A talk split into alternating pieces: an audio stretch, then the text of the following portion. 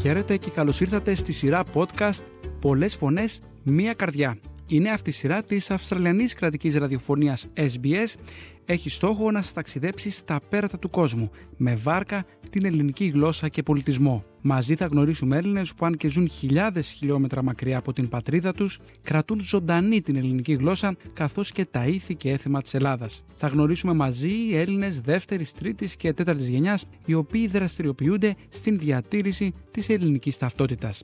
Μαζί σας σε αυτό το ταξίδι θα είναι ο Οδυσσέας Κρυποτός. Τι λέτε λοιπόν, ξεκινάμε;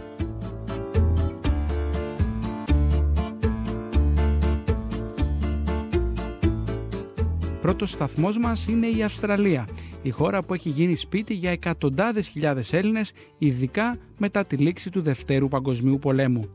Από τις αρχές περίπου του 19ου αιώνα έως και σήμερα, ο ελληνισμός έχει συμβάλει ενεργά σε όλους τους τομείς δράσης και έχει αφήσει ανεξίτηλο στίγμα στην ιστορία της Αυστραλίας για την παρουσία των ομογενών στη χώρα, ο καθηγητής Γιώργος Καναράκης, ένας από τους πλέον έγκυρους μελετητές του Αυστραλιανού Ελληνισμού, συνομίλησε με τον επικεφαλής του ελληνικού προγράμματος της SBS, Θέμη Καλό, ξεκινώντας από την έλευση των Ελλήνων στους αντίποδες.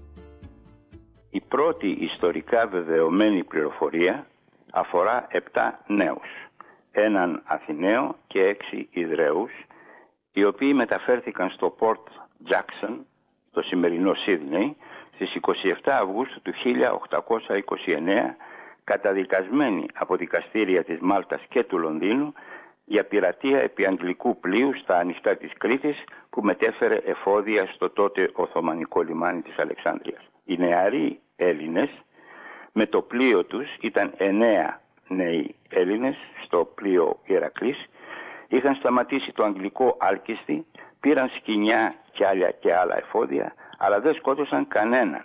Οι, οι επτά καταδικασμένοι σε εξορία, διότι τους δύο τους άφησαν ελεύθερους από το Λονδίνο να γυρίσουν στον τόπο τους, εστάλησαν στην Αυστραλία που ήταν τότε ως γνωστόν απικία καταδίκων της Αγγλίας.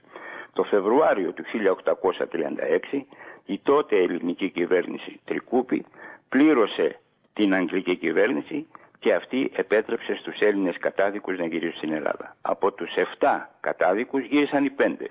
Ε, ο Αντώνης Μανώλης, ο Αθηναίος, και ο Γκίκας Βούλγαρης, ο Ιδραίος, παρέμειναν στην Αυστραλία γιατί εντωμεταξύ είχαν παντρευτεί Αυστραλέζες και είχαν κάνει οικογένεια. Οι 7 αυτοί νέοι ήταν και οι πρώτοι Έλληνες στην Αυστραλία. Επομένως, η ιστορία των Ελλήνων στην Αυστραλία καλύπτει 188 χρόνια.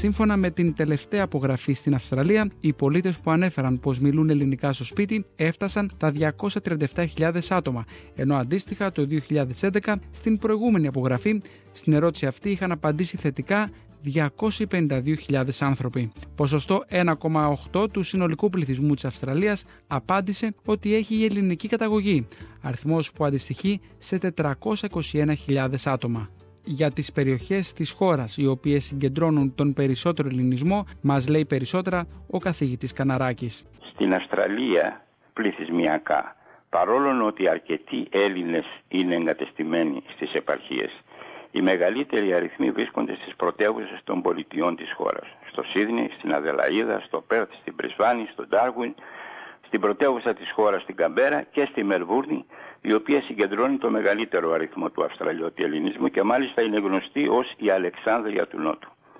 Σύμφωνα με τα δεδομένα της Στατιστικής Υπηρεσίας της Αυστραλίας, το 95% των Ελλήνων ζουν σε κύριες αστικές περιοχές και αποτελούν την τέταρτη, το σημειώνω, την τέταρτη μεταξύ των μεταναστευτικών ομάδων της χώρας στην περίπτωση αυτή. Αξιοπαρατήρητο για τον ελληνισμό των επαρχιών είναι ότι εκεί βρίσκει κανείς κυρίως πρώτης γενιάς μετανάστες γιατί τα παιδιά τους συχνά για προφανείς λόγους έβρεση καλύτερης εργασίας, μόρφωση κλπ μετακινούνται στις μεγάλες πόλεις και στις πρωτεύουσες των πολιτιών. Κύριε καθηγητά, μπορούμε να πούμε ότι οι Έλληνες εδώ στην Αυστραλία είμαστε ομαλά ενταγμένοι στην ε, κοινωνία της χώρας; Καταρχάς, ας ξεκαθαρίσουμε κάτι βασικό. Η ένταξη των Ελλήνων στην Αυστραλία όπως και όλων των μεταναστών στις διάφορες χώρες. έχει μεταξύ άλλων δύο βασικές πλευρές. Την κοινωνική πλευρά και την ψυχολογική. Και οι δύο αυτές πλευρές εξαρτώνται από πολλούς παράγοντες που συμβάλλουν στην ομαλή ή δύσκολη ένταξη, όπως λόγου χάρη η ύπαρξη ή η έλλειψη συγγενικού ή φιλικού περιβάλλοντος, ο βαθμός γνώσης της αγγλικής γλώσσας που αποτελεί οπωσδήποτε εργαλείο καθημερινής επικοινωνίας με τον εξωελληνικό παρικιακό χώρο, η νοσταλγία, οι δεσμοί με την Ελλάδα κλπ. Αφετέρου, ο ελληνισμός στην Αυστραλία έχει, όπως ξέρουμε, μακρά ιστορία από το 1829 έως σήμερα. Και στο διάστημα αυτό, ιδιαίτερα από τις αρχές του 20ου αιώνα, έχει καταδείξει, θα έλεγα, εντυπωσιακή κοινωνική δραστηριότητα. Ελληνικές ορθόδοξες κοινότητες, τοπικές αδελφότητες, πανελλήνιους παρικιακούς οργανισμούς, σχολεία, εκκλησίες κλπ που προσφέρουν κοινωνικό και ψυχολογικό στήριγμα στους νεοφερμένους. Ταυτόχρονα η ένταξη των Ελλήνων στην κοινωνία της χώρας γίνεται τώρα κατά τη γνώμη μου πιο ομαλά από ό,τι στο παρελθόν. Τούτο είναι εμφανές και από τη συμμετοχή των Ελλήνων όχι μόνο πρώτης αλλά και δεύτερης και τρίτης γενιάς στην καθημερινή Αυστραλιανή κοινωνική πραγματικότητα. Απλή απόδειξη είναι πόσοι Έλληνες και Ελληνίδες ακόμη και πρώτης γενιάς συμμετέχουν ενεργά στην Αυστραλιανή πολιτική ζωή της χώρας.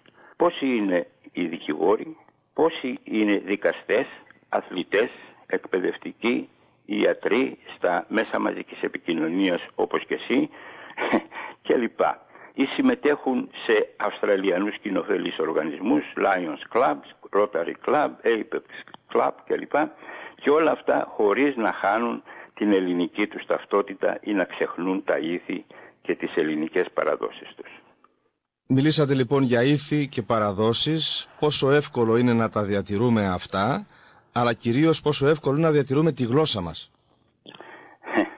Η ευκολία ή η δυσκολία διατήρησης της γλώσσας των ηθών και των παραδόσεων εξαρτάται από πολλούς και διάφορους παράγοντες κατά τη γνώμη μου πρώτον και κύριον από το οικογενειακό περιβάλλον. Παραδείγματος χάρη, πόσο και με τι ορθότητα μιλέται η ελληνική γλώσσα μέσα στην οικογένεια και πόσο χρησιμοποιείται η λεγόμενη γκρίκλης. Άλλωστε, ως γνωστόν, η οικογένεια και το περιβάλλον της αποτελούν κατά τους κοινωνιολόγους το αρχικό και βασικό επίπεδο γλωσσικής κοινωνικοποίησης του ατόμου. Το δεύτερο κατά σειρά βασικό επίπεδο είναι το σχολείο. Και τρίτο, το κοινωνικό περιβάλλον μετά το σχολείο, η εργασία δηλαδή, οι φίλοι κλπ. Ένας άλλος υποβοηθητικός παράγων της γλώσσας των ηθών και των παραδόσεων είναι κατά πόσον λόγου χάρη το άτομο συμμετέχει και στηρίζει ελληνικές παρικιακές εκδηλώσεις αν αποτελεί ενεργό μέλος παρικιακών οργανισμών αν παρακολουθεί ελληνικά μαθήματα, ραδιοφωνικά και τηλεοπτικά προγράμματα, αν διατηρεί επαφή με άλλους συνέλληνες με την παροικία γενικότερα, τέλος, εάν έχει την ευκαιρία να επισκέπτεται την Ελλάδα και την Κύπρο. Αυτό συμβάλλει πάρα πολύ στη διατήρηση και στην καλλιέργεια της γλώσσας των ηθών και των παραδόσεων. Τέλος, όλοι αυτοί οι παράγοντες συμβάλλουν δραστικά στην ενθάρρυνση και τελική διατήρηση, όπως είπα, της γλώσσας των ηθών και των παραδόσεων.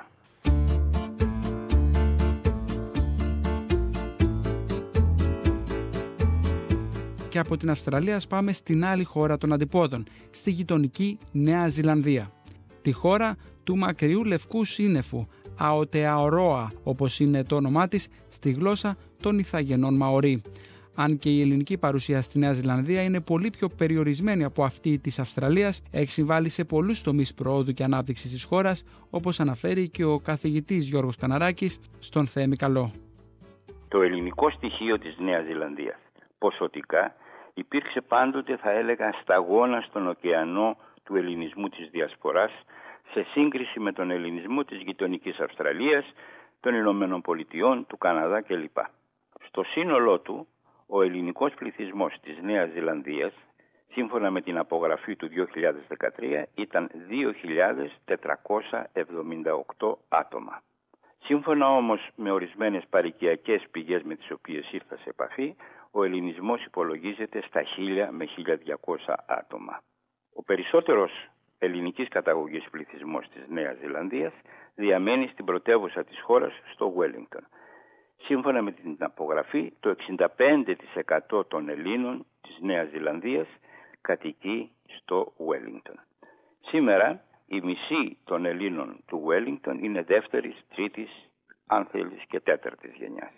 Μετά το Wellington σε πολύ μικρότερους αριθμούς βρίσκονται το Auckland μεταξύ 60 και 70 οικογένειες, στο Christchurch και ελάχιστοι σε μερικές άλλες επαρχιακές πόλεις.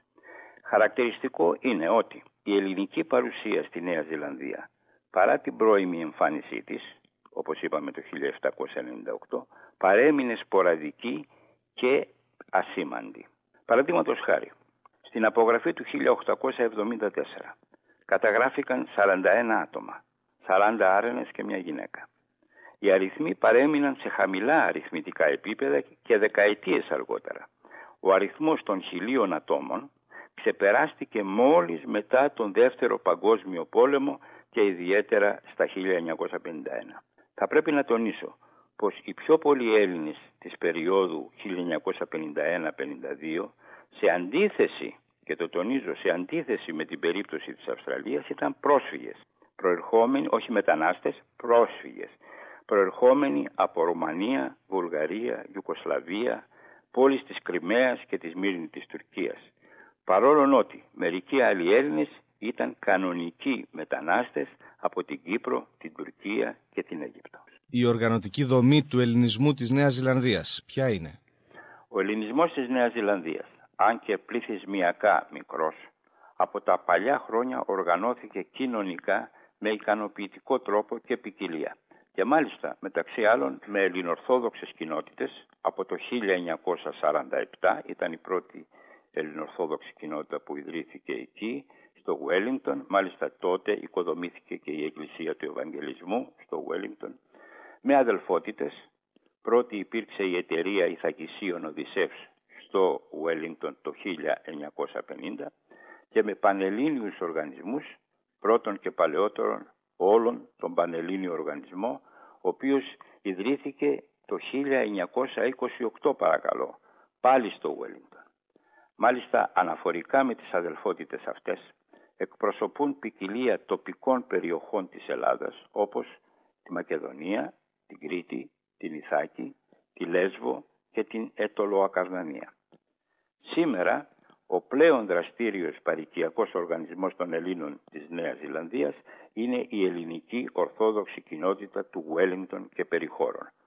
Αλλά και άλλες πόλεις της Νέας Ζηλανδίας έχουν πολύ ενεργούς παρικιακούς οργανισμούς όπως το Christchurch, το Auckland, το Hat Valley και το Palmerston North.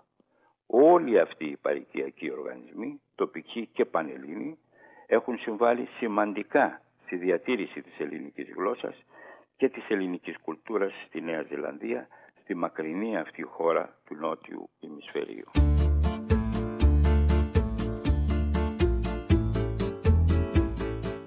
Εδώ ολοκληρώθηκε το πρώτο επεισόδιο της σειράς μας «Πολλές φωνές, μία καρδιά». Σήμερα ταξιδέψαμε στην Αυστραλία και τη Νέα Ζηλανδία.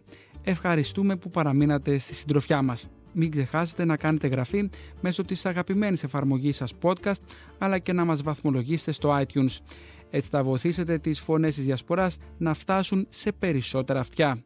Ευχαριστούμε και εις το επανειδήν.